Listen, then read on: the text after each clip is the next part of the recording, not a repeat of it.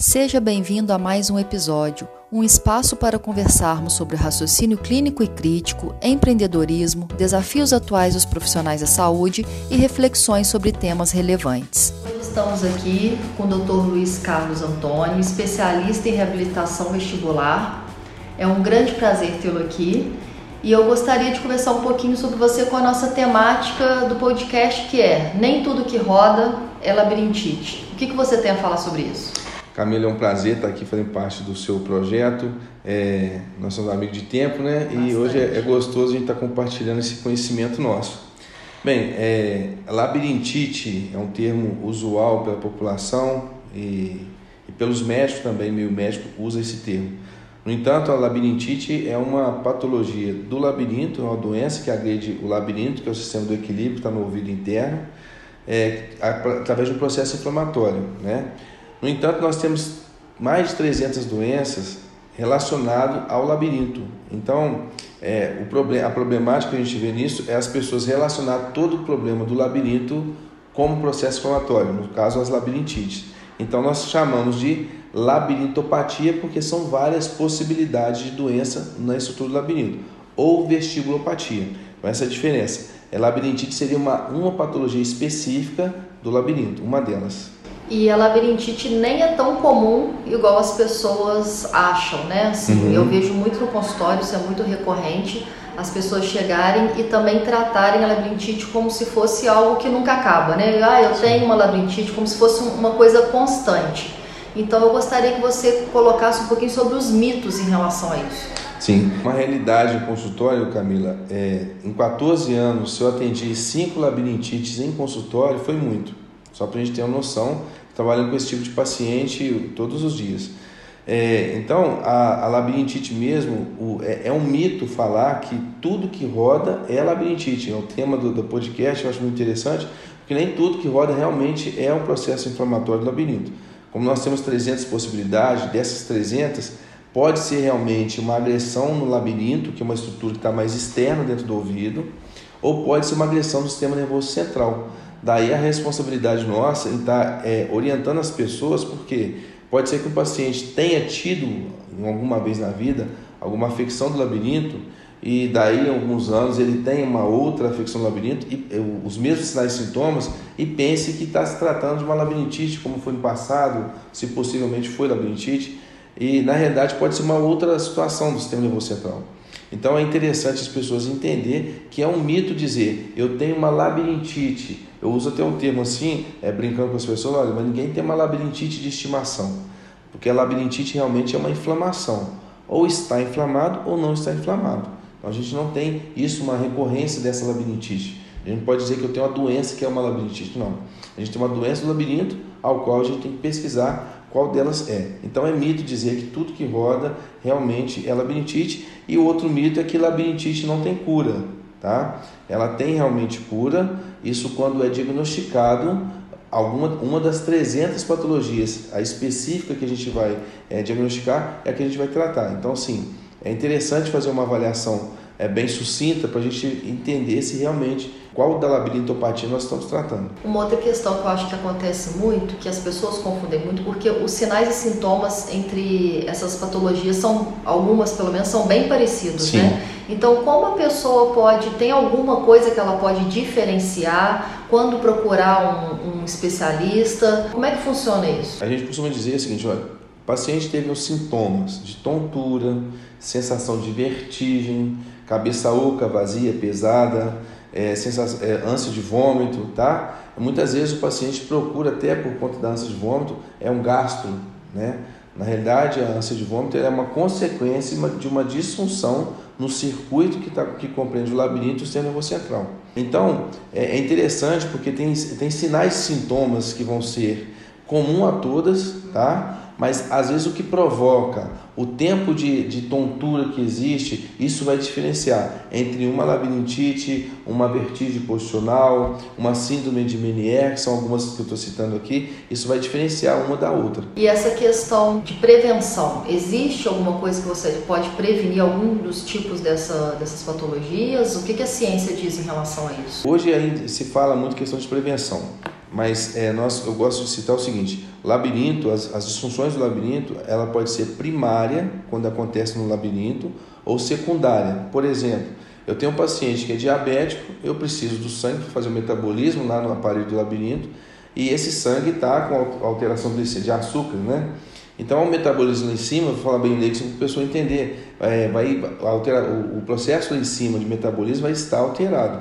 E esse paciente, então, tem como base a disfunção, no caso, o paciente diabético, né? Então, para esse paciente, já sabe que ele é diabético, tem como consequência a tontura, a prevenção seria o quê? Tratar a patologia de base, tá? Agora, uma disfunção do labirinto, por exemplo, nós temos uma que mais acontece, a vertigem posicional. Ela é comum e em cada 4 pacientes apresenta-se 3 do sexo feminino pelas questões hormonais. No entanto, ela tem um processo fisiopatológico, a origem dela espontânea, tá? Isso pode acontecer e a espontaneidade dela vai girar em torno de 70% dos casos para essa patologia específica, tá? Os cristais soltos. Então, nesse caso, não tem ele desprende espontaneamente, não tem uma etiologia, né? Um fator primário se identificado, não tem como você fazer uma prevenção disso. Em relação a isso, o fator de risco é só sexo feminino ou tem mais algum fator de risco relacionado especificamente à VPPB? A VPPB, o fator de risco dela seria algumas das coisas que é mais identificado hoje seriam as alterações hormonais, daí a prevalência no sexo feminino de estar com esse acometimento. Muitas mulheres na época do fogacho, né, na transição da menopausa, elas apresentam esse quadro, tá? Por conta das alterações realmente hormonais. Hipertireoidismo que os pacientes às vezes têm, vai alterar também o pH enzimático dentro do líquido do labirinto e as pessoas podem estar apresentando isso. Mulheres que usam contraceptivo oral também pode estar apresentando esse quadro por conta da mudança desse contraceptivo, principalmente os orais, vai apresentar esse quadro VPPB, que é o cristal que solta. Então, por isso a estatística no sexo feminino é maior que no sexo masculino. Falar de medicamento, eu vou entrar um pouquinho na parte médica, né? No caso, a gente é fisioterapeuta, o que cabe a gente o tratamento é a reabilitação vestibular. Bom, o que defende a gente na fisioterapia é a Classificação Internacional de Funcionalidade, que é a CIF, né? A gente vai fazer uma avaliação funcional do indivíduo, tá? E o médico realmente vai fazer essa avaliação clínica. Porém, muitos pacientes que chegam para nós, eles chegam com alterações que não têm a necessidade medicamentosa, vide os guidelines hoje apresentarem isso, né? A eficácia de um determinado medicamento para determinada patologia. Tem estudos falando hoje que o labirinto, por exemplo, ele só tem eficácia para uma patologia dentre as 300 que tem do labirinto, tá? Para síndrome de Ménière, que é uma patologia específica que também acomete o labirinto. Então, o que a gente orienta muito é que, por exemplo, como a maior incidência dos casos é a vertigem posicional, que é um cristal que solta dentro do labirinto, o processo de tratamento seria realmente retirar esse cristal do lugar, retirar ele e voltar para o lugar de origem, tá? Nesse momento, o medicamento não tem eficácia. E o problema do medicamento nesse caso é que o medicamento deixa o paciente ainda naquele estado de cabeça oca, vazia, pesada, e não tratou o processo fisiopatológico, ou seja, não retirou o processo que é mecânico, alteração mecânica, uma coisa que saiu do lugar, não retornou para o lugar de origem. Então, a gente vai falar a respeito de medicamento nisso. O medicamento ele vai ter eficácia para alguns casos, sim, para os casos específicos que é tratado com medicamento.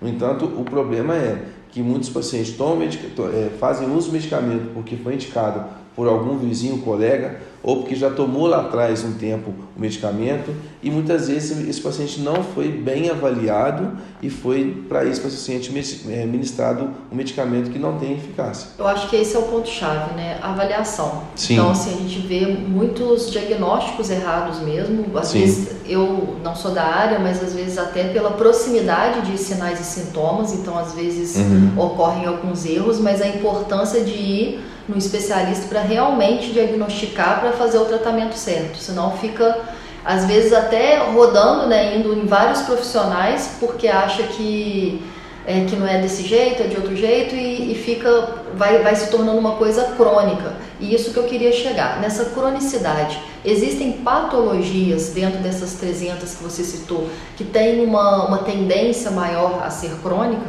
Sim, Camila, muito bom essa colocação sua. Hoje é interessante a gente falar sobre esse tema por conta da seguinte situação, dessa cronicidade. Tem patologias do labirinto que ela é de fácil tratamento, principalmente as posicionais, tá? E a repercussão positiva no processo é basicamente 100%. Porém, o paciente que não foi bem avaliado, que é portador dessa patologia mecânica e que para esse paciente é ministrado medicamento, esse paciente não melhora e o que acontece com ele? Ele vai a um profissional, o profissional medica, daí a pouco ele volta nesse profissional, aumenta ou troca o medicamento, esse paciente não melhora. Às vezes ele procura outro profissional e continua dando medicamento que não melhora. E esse paciente começa a ficar com restrições funcionais, limitação da vida diária, né, com medo de fazer suas funções, as atividades comunitárias. Então, o que acontece com esse paciente? Esse paciente ele tem uma característica de desenvolver uma outra doença do labirinto, que compreende o labirinto externo-nervocentral, chamada tontura perceptual postural persistente, tá? Que ela tem como característica, sim, de ser um processo residual de patologias do labirinto não bem tratadas, não bem avaliadas, tá? E esse paciente vai ter dias bons e dias ruins, ele já começa a ter um transtorno psíquico devido à tontura, tá? Essa tontura, a tontura perceptual postural persistente, ela tem essa nomenclatura hoje, mas essa nomenclatura ela foi instituída em 2017, tá? Pela Sociedade Bárány, que é uma das que mais pesquisa o processo de tontura no mundo, que tem muitos guidelines lá, para a gente poder trabalhar a partir daí. Essa patologia ela era tida na Alemanha como tontura fóbica, nos Estados Unidos como tontura perceptual e na Inglaterra como tontura visual. Então, essas três formações, essas três conclusões que tinha antes, elas ficaram unidas numa só. Então, juntaram essas três comunidades, Estados Unidos, a França e a Alemanha, tá? No estudo das tonturas, né? Com esses sintomas, um vertigem fóbica, hoje perceptual e a outra visual. Em 2017, fizeram uma nomenclatura só que se tornou tontura perceptual postural persistente, tá? Pela Sociedade Bárány. E essa tontura, ela está constante, ela tem picos, como é que ela funciona assim de maneira geral e o que pode ser um gatilho para ativar essa tontura no dia a dia do paciente? A tontura perceptual, o paciente tem como características, é um paciente que nunca caiu, mas ele tem a sensação que vai cair, é uma das falas do paciente, tá? Outra coisa que o paciente relata muito é que tem dias bons e dias ruins, que o paciente fica com a cabeça vazia, oca, pesada, e se apresenta um aspecto emocional, teve um estresse, esse paciente fica pior dentro do quadro, tá? E o mais interessante, Camila, que, por exemplo, esse tipo de tontura não é tratado com medicamentos para o labirinto. Esse paciente, por exemplo, se ele é tratado com medicamentos para o labirinto, Vertix, Betastina, o Betassex, tá? O próprio labirinto, esse paciente fica pior, porque o tratamento desse paciente agora, ele não é periférico, ele se tornou um paciente com necessidade de fazer um tratamento central, tá? Esses pacientes não são pacientes psiquiátricos, tá? Porém, eles têm alterações centrais, seriam recaptadores de noradrenalina, de acetilcolina, então seria os antidepressivos que vai fazer o tratamento desse paciente, tá? Então não é tratar essa tontura com medicamento como é dado para a periferia, é mais um tratamento para central. E nesse caso já vale um tratamento multidisciplinar, né? Sim. Vários profissionais auxiliando esse paciente. Esse paciente, como ele desenvolveu essa tontura, tá? Esse paciente existe hoje comprovação de uma tríade para a gente poder abordar esse paciente. Seria medicamento antidepressivo, tá? Um neurologista, outro neurologista pode estar prescrevendo para ele. Terapia comportamental, TCC, porque esse paciente começa a ficar com medo de tudo, uma fobia realmente. Então, tirar ele desse estado é importante. E a psicologia tem uma ação aí fundamental nesse processo. E a reabilitação vestibular, onde a gente vai fazer esse paciente vivenciar coisas estressantes no consultório, ao ponto dele sair para o meio externo, no meio ambiente, ele está mais tranquilo. Tá? É como se a gente estivesse dessensibilizando esse paciente e encorajando de contrapartida para ele viver as situações do meio ambiente. Uma última pergunta que eu queria te fazer é em relação às patologias. Um paciente pode ter duas patologias, por exemplo, no mesmo momento? Sim. A própria TPPP ela é uma patologia deflagrada por uma outra, por uma primeira, uma VPPB que não foi bem tratada. Então deflagrou a TPPP posteriormente. Eu posso ter um paciente que tem uma VPPB que o quadro é um quadro que realmente traz transtornos físicos, psíquicos e funcionais para o paciente. Tá? Tem até um questionário, que é o DHI, que foi traduzido para o português, que ele avalia realmente isso, as afecções física, psíquica e funcional no paciente. Então, nós entendemos que um paciente, por exemplo, de uma VPPB, que não foi bem tratado, esse paciente tem, por consequência, medo de fazer movimento de cabeça. Daí eu mostrar uma outra patologia, uma outra disfunção que pode acontecer com ele posteriormente. Esse paciente, como tem medo de fazer movimento de cabeça, ele começa a ter uma restrição cervical. E daí essa restrição cervical também ser um gatilho para o paciente ter sintomas de vertigens, de tontura, cabeça oca, vazia pesada. É certo que nem todos os pacientes com alteração cervical vão ter tontura e nem todos os pacientes que têm tontura vão ter alterações cervicais, mas pode ter concomitante? Pode. Eu acho que nesse nosso bate-papo resume uma boa avaliação para o paciente saber o melhor tratamento, né? Sim. Não ficar rodeando sem saber o melhor tratamento. Uhum. Então, eu queria que você fizesse agora as considerações finais, desse alguma dica, alguma orientação que você acha válida nesse momento. A consideração que eu vou dar para as pessoas é que as tonturas, as doenças do labirinto, elas têm tratamento. Nem todas as doenças do labirinto é labirintite. A labirintite é que menos acontece, nem todas é tratada com medicamento, tá? E é um mito a pessoa dizer que tem uma labirintite. Ninguém tem uma labirintite de estimação. A gente tem que ver qual tipo da disfunção que é, para a gente poder fazer o tratamento. Luiz, queria muito te agradecer, muito obrigada pelo espaço, muito obrigado pela sua disponibilidade e teremos outras oportunidades de conversar sobre isso. Eu que agradeço a oportunidade e para mim é uma felicidade muito grande poder estar compartilhando esse tema junto com o seu projeto, que quanto mais a gente informa a população a respeito do quadro, a gente atinge o nosso objetivo, né? Que é conscientização, que é o tratamento e ter a melhora do indivíduo, tá? Então, para mim é uma felicidade, porque a gente vê que, como consequência das doenças do labirinto, muitos pacientes, principalmente idosos, ficam restritos ao seu domicílio, deixam de fazer suas atividades de vida diária, de conviver em sociedade, levando a quadros depressivos, de isolamento e etc. Então, o tratamento ele é eficaz porque a gente consegue dar uma qualidade de vida para essas pessoas novamente. Muito obrigada.